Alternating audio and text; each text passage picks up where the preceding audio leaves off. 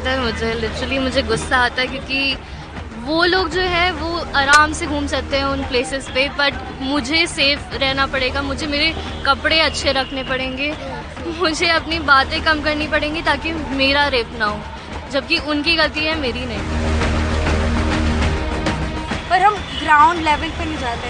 हम अपने जो बेटे हैं, भाई हैं, उनको लाइक एजुकेट नहीं करते कि अगर कोई बंदी आपसे बात करे, कोई लड़की आपसे बात करे तो आपकी प्रॉपर्टी नहीं है। उसको आप लोग ऐसे इतना एंटाइटल नहीं हो सकते आप। जेल जाने के बाद वो संस्कारी हो गए, उससे पहले वो संस्कारी क्यों नहीं थे? कि अगर आप छोड़ भी दे रहे हो और उसके बाद अगर आप उनको मिठाई खिला रहे हो, उनको हार पहना रहे हो तो इनका क्या मतलब है? आप चार लोगों को और दावत दे रहे कि आप रेप करो और हम इसे छोड़ देंगे।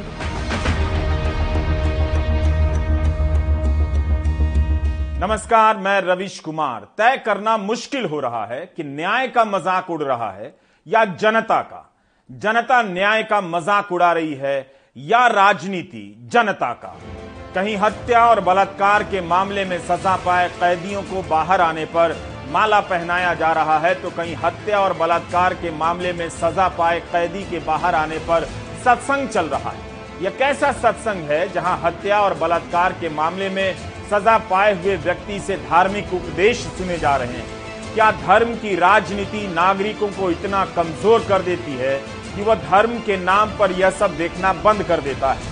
क्या धर्म की राजनीति यही सिखाती है कि हत्या पाप नहीं, बलात्कार पाप नहीं अगर नहीं सिखाती है, तब इन मामलों में देश की अदालत जब सजा सुना देती है, तब फिर समाज में इनका इतना सम्मान कैसे रह जाता है? क्या जनता ने लिख कर दे दिया है कि हत्या और बलात्कार के मामले में सजा पाए लोगों का राजनीतिक सम्मान किया जाए? अगर वह कैदी अपने धर्म का है तो उसका और भी सम्मान किया जाए। क्या जनता और नागरिक का इतना नैतिक पतन हो गया है? इसी 15 अगस्त को प्रधानमंत्री ने जो कहा, क्या उसे प्रधानमंत्री ही भूल गए? क्या बीजेपी भी प्रधानमंत्री की इस बात को भूल गई है? स्वभाव से, संस्कार से, रोज़मर्रा की ज़िंदगी में नारी को अपमानित करने वाली हर बात से मुक्ति का संकल्प ले सकते हैं।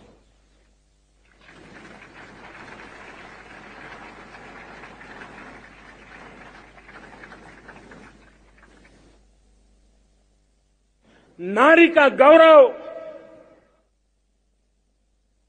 राष्ट्र के सपने पूरे करने में बहुत बड़ी पूंजी बनने वाला है। ये सामर्थ्य मैं देख रहा हूँ। और इसलिए मैं इस बात का आग्रही हूँ। हमारा सवाल साफ़ है। क्या गुजरात में जो हुआ, बिल्किस बानो के साथ सामूहिक बलात्कार करने वालों और उसकी बेटी सहित परिवार के सदस्यों की हत्या करने वालों की सजा माफ़ कर दी गई। समय से पहले छोड़ा गया, उन्हें माला पहनाया गया। क्या यह नारी को अपमानित करने वाली बात नहीं थी? क्या प्रधानमंत्री मोदी बता देंगे कि यही है नारी को अपमानित करने वाली हर बात से मुक्ति का संकल्प? हरियाणा में हत्या और बलात्कार के मामले में दोषी करार दिए गए गुरमीत सिंह की सत्संग में बीजेपी के नेता जाते हैं। डिप्टी स्पीकर जाते हैं विधानसभा के। क्या यही है नारी को अपमानित करने वाली हर बात से मुक्ति का संकल्प? हम फिर से सुनाना चाहते हैं कि इस 15 अगस्त को लाल किले से प्रधानमंत्री नरेंद्र मोदी ने क्या कहा था? स्वभाव से, संस्कार से, रोज़मर्रा की ज़िंदगी में नारी को अपमानित करने वाली हर बात से मुक्ति का संकल्प ले सकते हैं।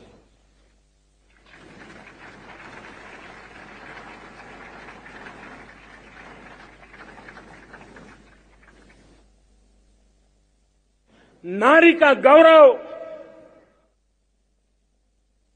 राष्ट्र के सपने पूरे करने में बहुत बड़ी पूंजी बनने वाला है। ये सामर्थ्य मैं देख रहा हूँ। और इसलिए मैं इस बात का आग्रही हूँ। तो प्रधानमंत्री कौन सा सामर्थ्य देख रहे हैं? यह तो उन्हीं की अपील है। कम से कम उन्हें बोल देना चाहिए था। जब अफ्रीका से चीता लाया गया, तब दिल्ली में प्रधानमंत्री ने कहा, पहले कबूतर छोड़ते थे, अब हम चीता छोड़ते हैं। यही बात उन्होंने गुजरात में भी दोहराई तो अखबारों ने हेडलाइन लगाई कि पहले कबूतर छोड़ते थे, अब चीता छोड़ते हैं। जवाब बिल्किस बानो और दो साध्वियों के साथ बलात्कार करने वालों के जेल से बाहर आने पर राजनीतिक और धार्मिक सम्मान होता देखते हैं तो प्रधानमंत्री की यह बात अलग तरीके से कानों में गूंजती है। क्या हमारी राजनीति और हमारा समाज दो साध्वियों के साथ बलात्कार करने वालों के साथ खड़ा होगा? फिर बिल्किस बानो और उन दो साध्वियों के साथ कौन खड़ा है आप देख रहे हैं? क्या इस देश से महिलाएँ कहीं गायब हो गई हैं? या उन्हें इसमें कुछ भी अब गलत नहीं लगता है? आरोपियों को आप छोड़ा जा रहे हैं। उनकी गलतियाँ हैं। उनको शिक्षा होनी चाहिए। हम ये नहीं कह रहे कि उनको फांसी की सजा दो, लेकिन उनको ऐसी सजा दो कि उनको भी पता चले कि उन्होंने क्या किया। और आज सभी महिलाएँ इस वजह से डरी हुई सी है। कि कल मेरे साथ क्या हो सकता है? पर्टिकुलरली आज जो हम देख रहे हैं देश का जो माहौल है और इलेक्टोरल गेन्स के लिए एज वेल एज एक टारगेटिंग और पोलराइजिंग एक कम्युनिटी या एक I will say even gender को किया जा रहा है। इसमें जो एम्पावर्ड हैं, जो प्रिविलेज हैं, उनको सामने आना है। चाहे वो धर्मगुरु हो राम रहीम का मामला हो, अंकिता का मामला हो, या हाथरस का मामला हो, या बिल्किस का मामला हो। कोई भी कोई भी जाति, धर्म, कास्ट से जो भी पुरुष अगर आरोपी है, बलात्कारी है तो उसके उसके धर्म जाति से ऊपर उसका गुना पैदा है। और उसको उस तरह से पनिशमेंट मिलना चाहिए ताकि एक समाज में एक मैसेज जा सके। बाबा जमानत पे छूट कर आए हैं जिसके बाद वो प्रवचन दे रहे हैं ऑनलाइन और लोग उनको देख रहे हैं जो कि बहुत ज़्यादा ही गलत है समाज के लिए बहुत ज़्यादा गलत मैसेज पहुँचा रहा है। अगर ऐसे ही आरोपी खुलेआम हमारे देश में घूमते रहेंगे तो कानून का भय लोगों के मन से और खौफ दूर हो जाएगा। बिल्किस बानो के मामले में चुप्पी पर कहा गया कि धर्म के कारण हो सकता है चुप्पी साध ली गई हो, लेकिन फिर दो साध्वियों का कौन सा धर्म है? क्या किसी को नहीं पता? उन साध्वियों के लिए भी कोई स्मृति ईरानी, या कोई मोहन भागवत, या कोई प्रधानमंत्री नरेंद्र मोदी क्यों नहीं बोल पा रहे हैं? क्या इसके खिलाफ नहीं बोलकर मोदी सरकार के मंत्रियों ने राजनीतिक सम्मान का संदेश नहीं दिया? आखिर उनकी चुप्पी को और किस तरह से समझा जाए? हत्या और बलात्कार के मामले में सजा पाया व्यक्ति जेल से बाहर आने पर सत्संग करता है। उसमें बीजेपी के नेता जाते हैं। इसे बीजेपी और आरएसएस किस नज़र से देखते हैं? क्या यह सवाल धर्म की नैतिकता की सूची में नहीं आता है? दो शिष्याओं के साथ बलात्कार के मामले में, अपने ही प्रबंधक रंजीत सिंह की हत्या के मामले में, दैनिक पूरा सच के संपादक रामचंद्र छत्रपति जी की हत्या के मामले में गुरमीत सिंह राम रहीम को सजा मिली क्या इससे पहले आपने हत्या और बलात्कार के मामले में सजा पाए किसी व्यक्ति को इतना सजा धजा देखा है? इससे हम क्या संदेश दे रहे हैं और किसे दे रहे हैं? गुरमीत सिंह को 40 दिनों के परोल पर छोड़ा गया बागपत से सत्संग कर रहे हैं। करनाल के चौधरी रिजॉर्ट में नलवा हिसार से बीजेपी के विधायक रणवीर गांगवा भी सत्संग में शामिल होते हैं ऑनलाइन। उनके अलावा करनाल शहर की mayor Renubala Gupta, deputy mayor Naveen Kumar, senior deputy mayor Rajesh Aggi, Bhajpa के जिलाध्यक्ष योगेंद्र राणा इस सत्संग में हिस्सा लेते हैं। रणवीर गांगवा तो हरियाणा विधानसभा में डिप्टी स्पीकर करनाल वही शहर है जहाँ से हरियाणा के मुख्यमंत्री मनोहर लाल खट्टर चुनकर आते हैं। उनकी विधानसभा है। हरियाणा विधानसभा के डिप्टी स्पीकर रणवीर गंगवा हत्या और बलात्कार के मामले में सजा पाए गुरमीत सिंह के सामने हाथ जोड़कर खड़े हैं। उन्हें करनाल आने का न्योता दे रहे हैं। आप सुनिए। परमपिता मालिक से अब आप खुद मालिक है, वो तो आप जानते हैं कि कब वर्चुअल की बजाय खुद फ़िज़िकल आकर के आप दर्शन देने का काम है। जल्दी करें ये। जी, बिल्कुल ये तो उनकी रजा है। ताज संगत की तरफ़ से आपके चरणों में बेनती करते हैं जी। और यही कहेंगे कि आप इसी तरीके से, जिस तरीके से आप आशीर्वाद देते रहते हैं, आपने मार्गदर्शन दिया है समय समय के ऊपर, आप इसी दृढ़ यकीन के साथ, और जिस तरीके से आपने बताया कि जो दृढ़ यकीन रखते हैं, उनके घरों में कोई कमी नहीं रहती, और आपके आपके जो आशीर्वाद है, उसी का परिणाम है कि आज पूरी संगत यहाँ डेरे में ना आकर के यह रिजोर्ट करना पड़ा, क्योंकि वो डेरा छोटा पड़ गया था, इसलिए इस रिजोर्ट के अंदर सारे आए हैं। 2014 से प्रधानमंत्री नरेंद्र मोदी स्वच्छता का संदेश दे रहे हैं।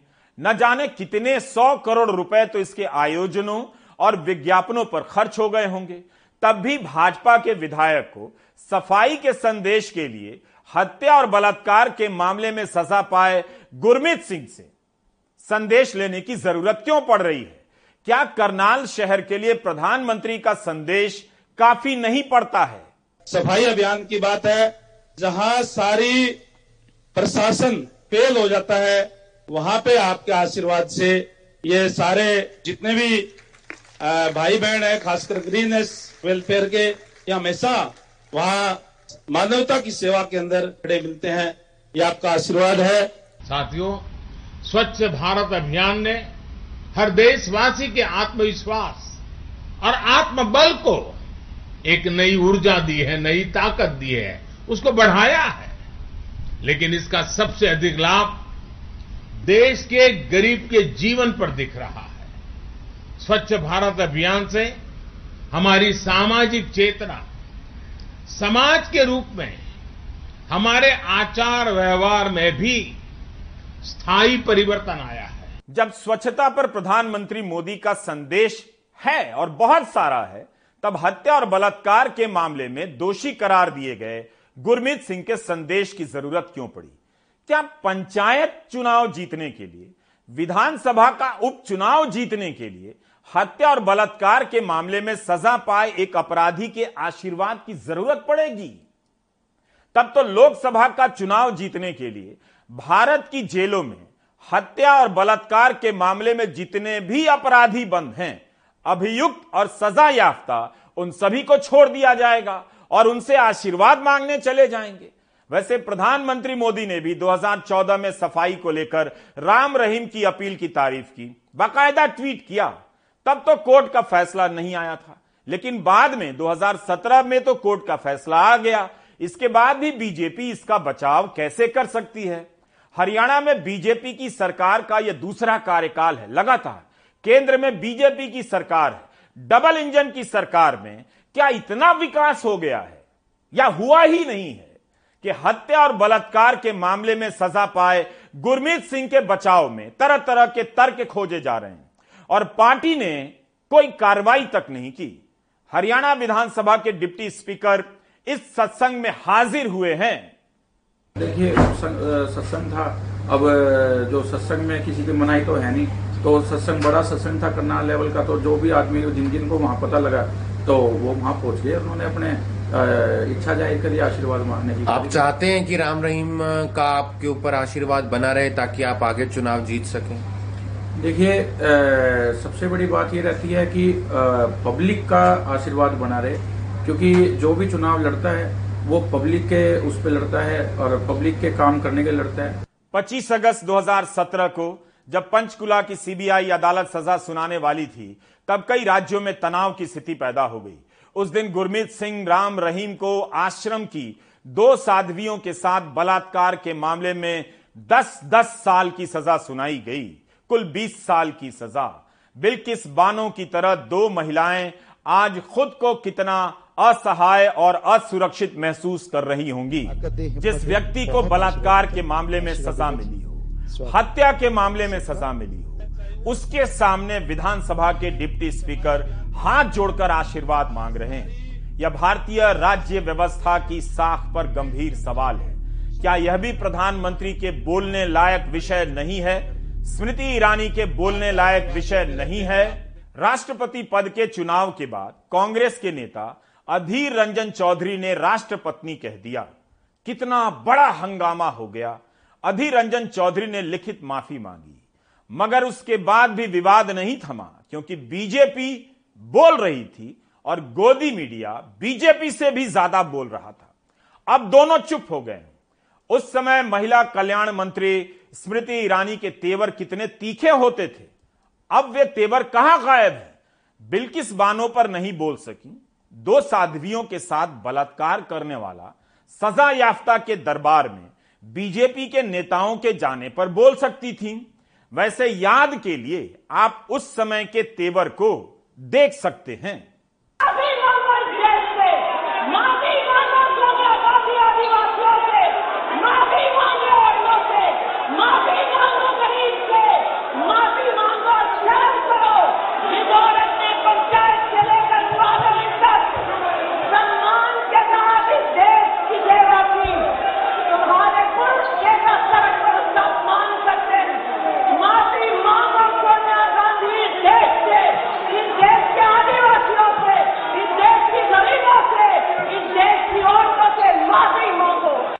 महिलाओं के सम्मान के लिए कौन सा मुद्दा चुना जाता है? हल्का मुद्दा चुना जाता है या गंभीर मुद्दा चुना जाता है? आप देख सकते हैं। अब तो बीजेपी के नेता हत्या और बलात्कार के मामले में सजा काट रहे गुरमित सिंह के सामने हाथ जोड़कर ही खड़े हो गए। करनाल की मेयर ने उन्हें पिताजी कह दिया, प्रधानमंत्री को गलत लगता है, ना स्मृति ईरानी को। अगर लगता है तो दोनों को सार्वजनिक बयान देना चाहिए। रेणुबाला गुप्ता मेयर हैं। उनके फेसबुक पेज पर कई तस्वीरें हैं जिनसे उनकी राजनीतिक गतिविधियों का अंदाज़ा मिलता है। यह तस्वीर उनकी प्रोफ़ाइल में लगी है। प्रधानमंत्री मोदी के साथ और हरियाणा के मुख्यमंत्री मनोहर लाल खट्टर के साथ। पिताजी आपका आशीर्वाद बना रहे। जी बेटा। और पहले भी आप करनाल आए थे और स्वच्छता का जो संदेश आपने दिया था उससे करनाल आगे बढ़ा है। और आगे भी आप आकर करनाल को आगे बढ़ाएँ। गुरमीत सिंह राम रहीम कौन है, यह ठीक से समझ लेना चाहिए। 25 अगस्त 2017 के दिन आपको ले जाना चाहता हूँ, फ्लैशबैक में। उस दिन पंचकुला की सीबीआई की विशेष अदालत के जज जगदीप सिंह ने एक साहसिक फैसला सुनाया। अलग से साहसिक इसलिए कह रहा हूँ, क्योंकि गुरमीत सिंह के समर्थकों ने फैसले वाले दिन जो माहौल बनाया था, उस माहौल में सुनाया गया यह फैसला साहसिक ही लगता है। उस दिन इतनी गाड़ियों के काफिले के साथ गुरमीत सिंह पंचकुला की अदालत की तरफ़ रवाना हुआ। मीडिया इन गाड़ियों की संख्या 200 से लेकर 400 तक बताती रही। सिरसा से पंचकुला के बीच के रास्ते को खाली कराया गया। जैसे ही जज जगदीप सिंह फैसला सुनाते हैं कि गुरमीत सिंह दो साध्वियों के साथ बलात्कार के मामले में दोषी पाए जाते हैं, हिंसा भड़क उठती है और गुरमीत सिंह को हेलीकॉप्टर से जेल ले जाया जाता है। सेना तक को बुलाया गया। हिंसा इस तरह से भड़की कि पुलिस को काबू पाने के लिए गोलियाँ चलानी पड़ी। अड़तीस लोग मारे गए। बड़ी संख्या में पुलिसकर्मी घायल हुए। सरकारी दफ्तरों पर भी हमला हुआ, मीडिया पर भी हमला हुआ, पत्रकारों पर भी हमला हुआ था। दिल्ली के आनंद विहार में रीवा एक्सप्रेस की दो बोगियाँ जला दी जाती उस दिन साढ़े तीन सौ से अधिक रेलगाड़ियाँ रद्द कर दी गई थी। ये ताकत है, प्रभाव है गुरमीत सिंह की। लेकिन जब उनकी सभा में डिप्टी स्पीकर नतमस्तक नज़र आएँगे, मेयर पिताजी कहेंगी, तब आप उन दो साध्वियों के बारे में सोचिए। उन पर क्या गुजर रही होगी? 26 अगस्त 2017 के प्राइम टाइम का एक हिस्सा आपको दिखाना चाहता हूँ, ताकि आप कुछ अंदाज़ा कर सकें कि उन साध्वियों ने कैसी लड़ाई लड़ी होगी। एक पत्रकार की जान की कीमत समझ सकते हैं आप, जिसने इन साध्वियों का साथ देकर अपनी जान दे दी। कुछ शानदार पुलिस अफसरों के बारे में भी समझ सकते हैं, जिन्होंने बेहतरीन काम किए या पुराना हिस्सा देखिए। मैं उन दो साध्वियों को बारे में आप दर्शकों को कुछ बताना चाहता हूँ, जिन्होंने 15-16 साल तक गवाही दी, तमाम दबावों के बीच लड़ा। आज की हिंसा के स्तर से आपको समझ जाना चाहिए कि उन दो लड़कियों पर क्या गुजरी होगी। ये तस्वीर रामचंद्र छत्रपति की है, जिन्होंने दैनिक पूरा सच में उस गुमनाम पत्र को छापा, जिसमें दो साध्वियों के साथ बलात्कार और यौन हिंसा की बात हिंसा की बात लिखी थी। यह गुमनाम पत्र उस वक्त प्रधानमंत्री अटल बिहारी वाजपेयी के पास पहुँचा और हरियाणा पंजाब कोर्ट के चीफ जस्टिस के पास, जो बाद में उन्होंने सिरसा के सेशन कोर्ट को लिखा कि आप आप जाकर जाँच कीजिए, सेशन कोर्ट ने रिपोर्ट भेजा कि इनके डर से कोई नहीं बोलता। छापने के कुछ ही समय भीतर छत्रपति जी पर हमला हुआ और उनकी मौत हो गई। दो साध्वियों के भाई रंजीत की भी हत्या कर दी गई। एक पत्रकार ने सच के लिए जान दे दी, क्या आप किसी भी इन नेताओं को जानते हैं जो वोट लेने के लिए डेरा में जाते हैं? उससे पहले छत्रपति की लड़ाई में साथ देने के लिए गए हों। हमने छत्रपति के पुत्र अंशुल छत्रपति से थोड़ी देर पहले बात की, जो इस वक्त अपनी सुरक्षा को लेकर काफ़ी डरे हुए हैं। तस्वीर रामचंद्र छत्रपति की है। एक हंसता मुस्कुराता साहसिक पत्रकार बीच शहर में मार दिया गया। अंशुल ने बताया कि एक बार जब लड़ने का फैसला कर हम लोग घर से निकले तो रास्ते में बहुत से अच्छे लोग मिले। लेखराज ढोट, अश्विनी बख्शी, आर एस चीमा और राजेंद्र सच्चर जैसे वकीलों ने बिना पैसे के केस लड़ा इन तमाम दबावों को।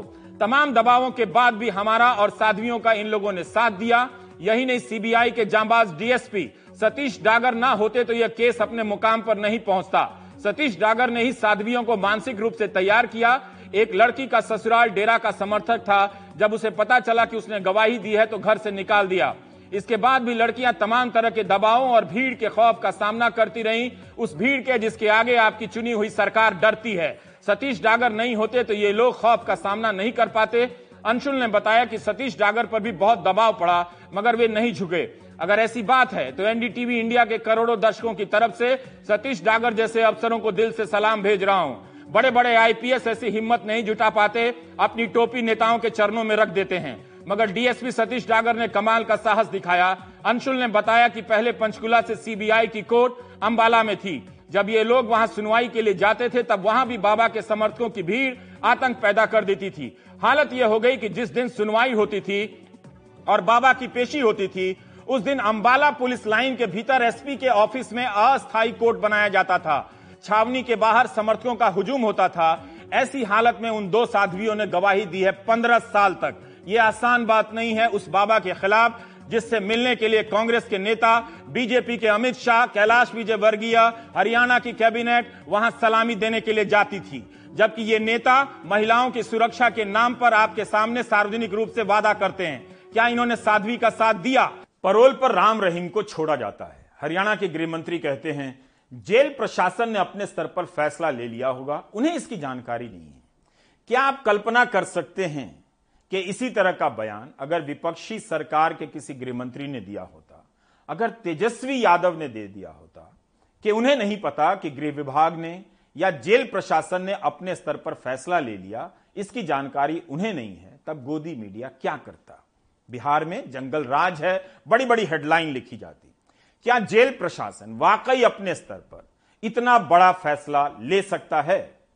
नहीं, ऐसा मुझे मालूम नहीं है। ये जो सारी कार्रवाई की जाती है, पैरोल देने की, ये जेल विभाग द्वारा की जाती है। और उन्हीं के पास डिटेल्ड जानकारी होती है कि किस आधार पर दी गई है और क्यों दी गई है। I do not know I have nothing to do with this parole पर छोड़ना बहस की बात है, लेकिन मुख्य सवाल यह है कि उसके सत्संग में बीजेपी के नेता जाते हैं, तब भी उसका बचाव किया जाता है। जिस व्यक्ति को हत्या और बलात्कार के चार मामलों में सजा मिली हो, और वह सत्संग कर रहा है, जिसमें बड़ी संख्या में आम लोग भी शामिल हैं, महिलाएँ भी शामिल हैं, खुशी का इजहार हो रहा है, नेता भी जा रहे हैं। बीजेपी के सांसद आस्था के नाम पर इसका बचाव करते हैं। पैरोल का विषय है, क्योंकि ये लीगल प्रक्रिया इसके अंदर सरकार का कोई लेना देना नहीं है। और लीगल तौर के ऊपर अप्लाई करना पड़ता है। अप्लाई करके व्यक्ति को, वो जज उसको सुनते हैं, सुन करके फिर उसको पैरोल देते हैं। वो उसकी कानूनी प्रक्रिया है। कानूनी प्रक्रिया के हिसाब से उसको पैरोल मिली है। उसमें सरकार का तो कोई है ही नहीं। और अगर रणबीर गंगुआ की आपने बात किया ये व्यक्ति की अपनी आस्था की बात है, कौन कहाँ जाएगा, कहाँ नहीं जाएगा। नहीं, देखिए ये ये ये अपनी आस्था की बात होती है। हरियाणा भाजपा के पूर्व अध्यक्ष रामविलास शर्मा से गुरमीत सिंह के प्रसंग पर सवाल पूछकर पत्रकारों ने गलती कर दी। भाजपा नेता को याद आ गया कि वे भी कभी पत्रकार हुआ करते थे। हाँ वो सवाल ये था कि एक ऐसा व्यक्ति जो दुष्कर्मी है कानूनन हत्यारा है और उसकी सभा में ऑनलाइन कोई प्रवचन जो चल रहा है उसमें सरकार का एक नुमाइंदा डिप्टी स्पीकर है हाउस के गंगवा जी उपस्थित थे। इस पे आपका रिएक्शन मांग था उगर हो गए। नहीं नहीं। मैं नहीं नहीं बिल्कुल नहीं नहीं। मैं मदरलैंड का पुराना पत्रकार हूँ पत्रकारों की लड़ाई में हरियाणा में मंत्री होते हुए भी लड़ता रहा हूँ पर आपका जो अंदाज था कानूनी तौर पर अपराध किया वो जेल में। रणवीर गंगवा हरियाणा के डिप्टी स्पीकर हैं। अब उस बात की जानकारी आपको है हमको नहीं है तो उस बात का हम क्या दरअसल पत्रकार पूछ ही नहीं रहे हैं। बीजेपी के महिला सांसदों से नहीं पूछ रहे हैं, बीजेपी के मंत्रियों से इस पर सवाल नहीं पूछ रहे हैं। पटना में जब मनीष कुमार ने बीजेपी के प्रदेश अध्यक्ष से पूछा तो जवाब वही आया कि सजा पूरी होने पर रिहा किया गया है। क्या सजा पूरी होने पर रिहा किया गया?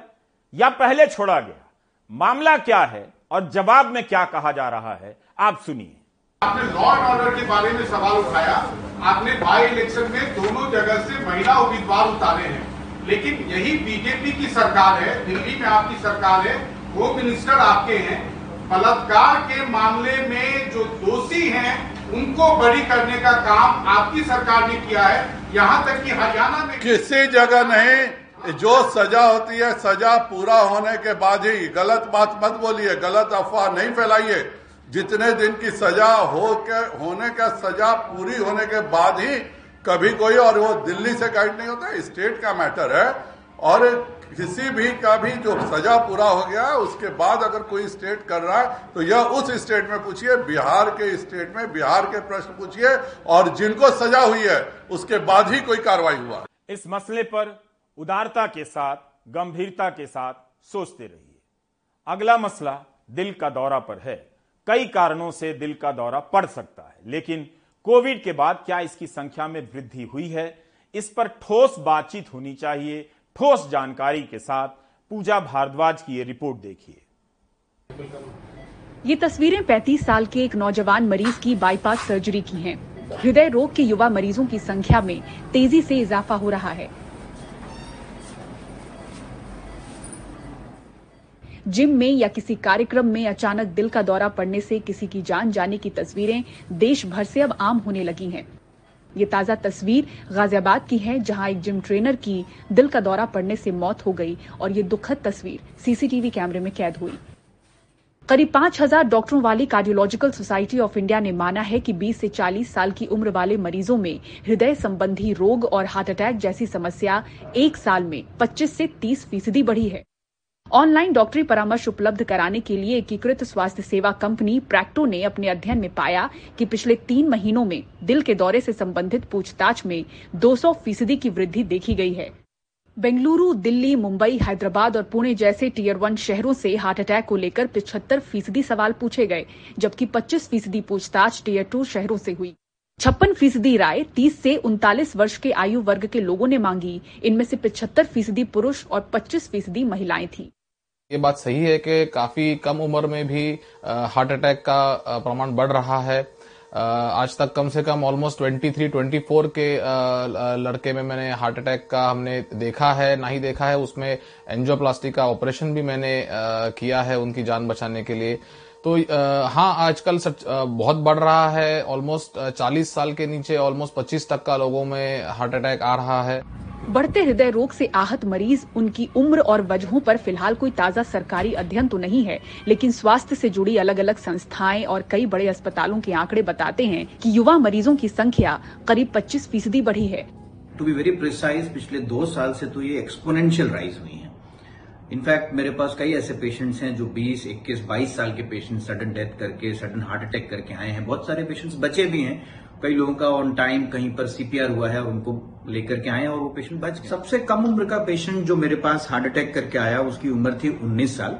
हैरान करने वाली बात है कि बहुत बार हम अक्सर ये देख रहे हैं कि यंग पेशेंट्स जिनको कोई मेजर मेडिकल प्रॉब्लम्स नहीं है वो हार्ट अटैक के शिकार बन जा रहे हैं। इसमें हमने ये पाया है कि एक unhealthy lifestyle sedentary lifestyle stress smoking obesity के कारण उनके जो रिस्क प्रोफ़ाइल है वो काफ़ी बढ़े जा रही है कि 25 प्रतिशत हार्ट अटैक के केसेस 40 साल से कम उम्र वाले लोगों में ये देखा गया इसे लेकर डॉक्टर्स लाइफस्टाइल स्ट्रेस यानी तनाव स्मोकिंग मोटापा वगैरह को खास वजह के तौर पर देख रहे हैं। ये कारण पहले भी थे, लेकिन अचानक बढ़ी रफ्तार के पीछे क्या है, इस पर सरकारी अध्ययन ज़रूरी है। मुंबई से पूजा भारद्वाज, एनडीटीवी इंडिया।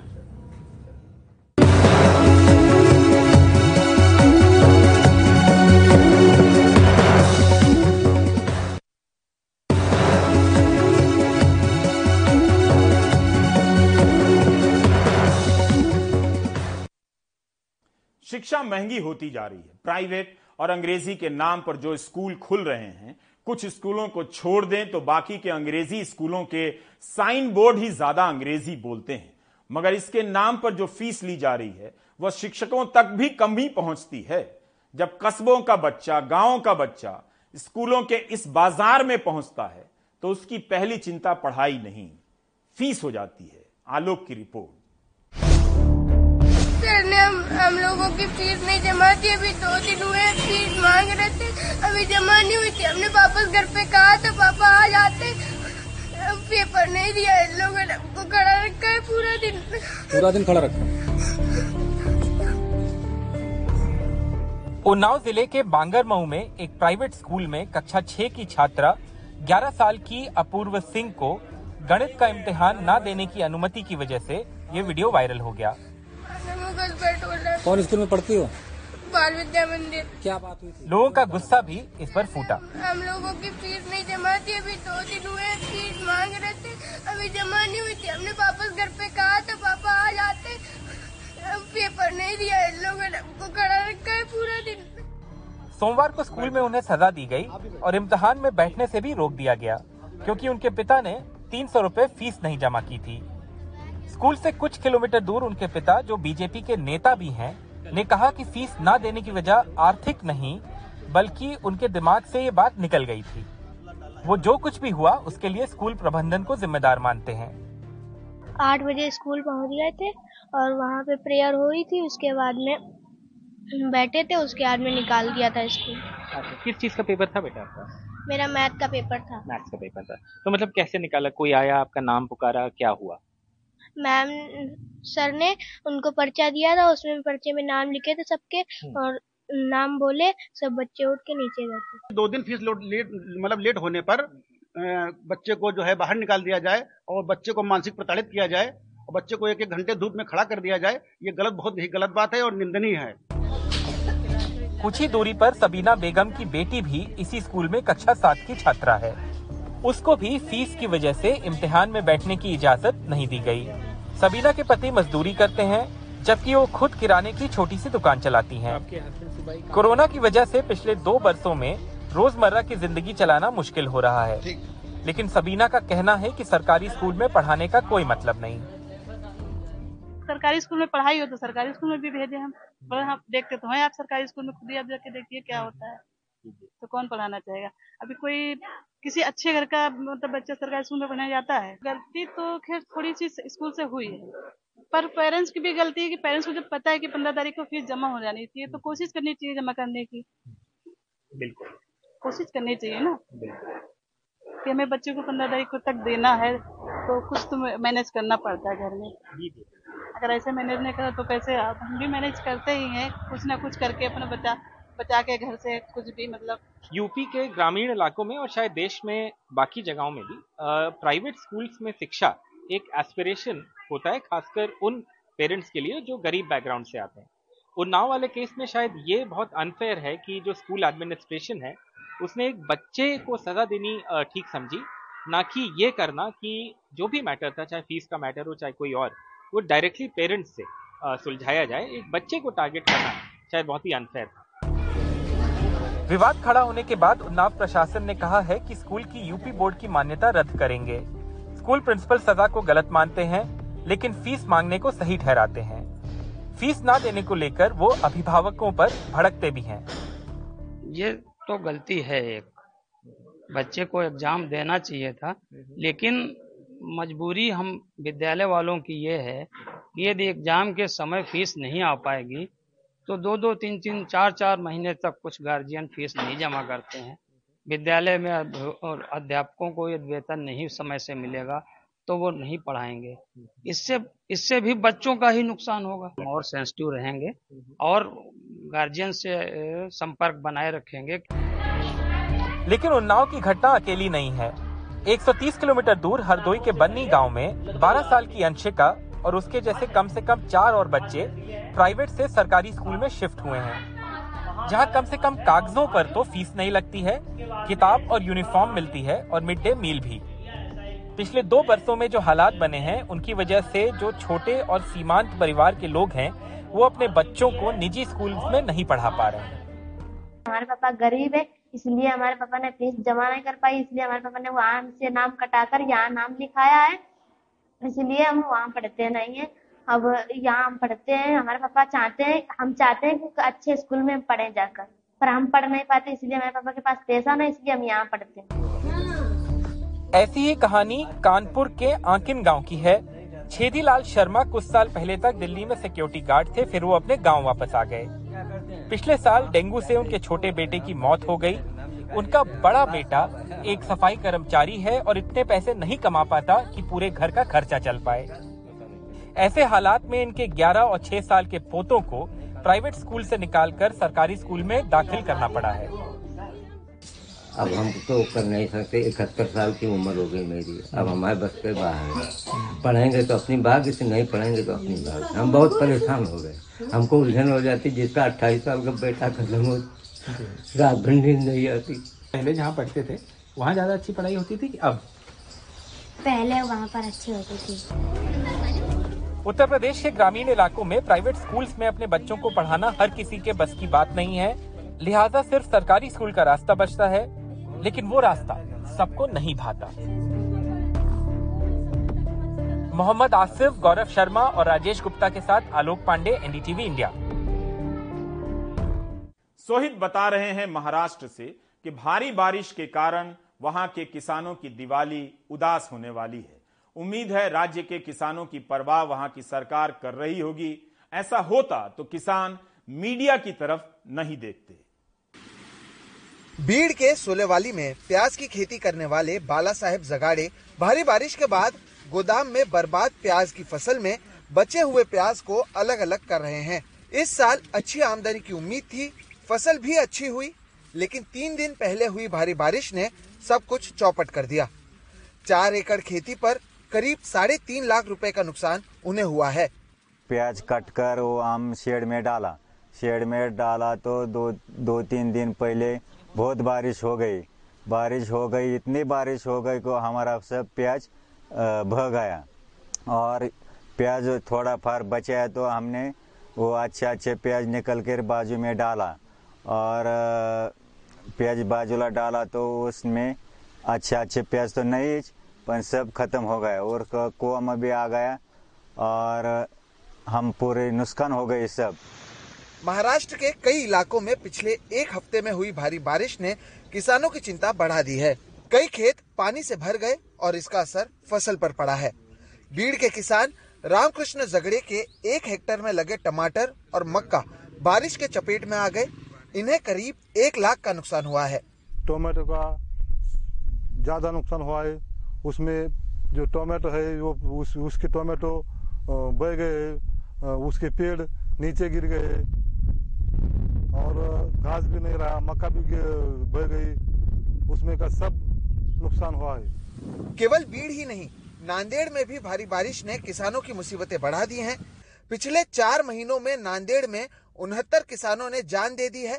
हाल ही में हुई बारिश ने गोविंद जागड़े के सोयाबीन की फ़सल बर्बाद कर दी है, जिससे उन्हें पचास हज़ार का नुकसान हुआ है और सरकार की ओर से कोई राहत नहीं मिल पाई है। दो पौने दो एकड़ खेती है खेत है आप लोग इधर हजापुर में, पूरा सोयाबीन पानी से भर के गया है शासन की कुछ भी मदद नहीं मिली। शिंदे साहब बोले कि देता हूँ पीक बीमा दिवाली को, दशहरे के पहले देता हूँ बोले, दशहरा गया, दिवाली आ गई अब नजीक, चार दिन पर दिवाली आ गई। कुछ शासन मदद कर रही नहीं, कुछ नहीं। किसके पास जाना, क्या जाना, कुछ समझ रहा नहीं। अब शेतकरी हमारे ऐसे भाई लोग ऐसे आत्महत्या कर रहे। सरकार की ओर से मिले आंकड़ों के अनुसार, इस साल भारी बारिश और बाढ़ से हुए नुकसान की वजह से 41 लाख से ज़्यादा किसानों ने प्रधानमंत्री फ़सल बीमा योजना के तहत राहत की अर्जी दी है। पिछले चार महीनों में सरकार की ओर से कुल चार हज़ार छह सौ इक्यानवे करोड़ रुपयों की मदद की गई है। मुख्यमंत्री एकनाथ शिंदे की ओर से जल्द से जल्द किसानों के खेतों के कागजात पूरे कर उन्हें मदद दिए जाने के निर्देश दिए गए हैं। सततच्या पावसामुळे होणारं नुकसान. बारिश के कारण हुए नुकसान की भरपाई करने का निर्णय सरकार ने पहले ही लिया है। पिछले दो तीन दिनों में बारिश के कारण हुए नुकसान पर पंचनामों को तत्काल पूरा कर किसानों को भरपाई दिए जाने के निर्देश प्रशासन को दे दिया गया है। पिकांचं नुकसान आहे. त्याचे पंचनामे युद्ध पातळीवर तातडीने करावे. दिवाली से ठीक पहले हुई भारी बारिश ने किसानों की परेशानियाँ बढ़ा दी हैं। सरकार की ओर से जल्द से जल्द मदद दिए जाने की बात ज़रूर की जा रही है, लेकिन ये मदद उन तक तब पहुंचेगी जब उनके खेतों के पंचनामे किए जाएँगे, उसकी जानकारी सरकार तक पहुंचाई जाएगी। यानी अब भी मदद के लिए किसानों को लंबे समय का इंतज़ार करना पड़ेगा। बीड़ से मनोज सातपुते, नांदेड़ से कन्हैया खंडेलवाल और मुंबई से कैमरा पर्सन प्रवीण जिरोहित के साथ शोहित मिश्रा, एनडीटीवी इंडिया। आप सभी को दीपावली की शुभकामनाएँ। मुलाकात दीपावली के बाद होगी। आप देख रहे थे प्राइम टाइम नमस्कार।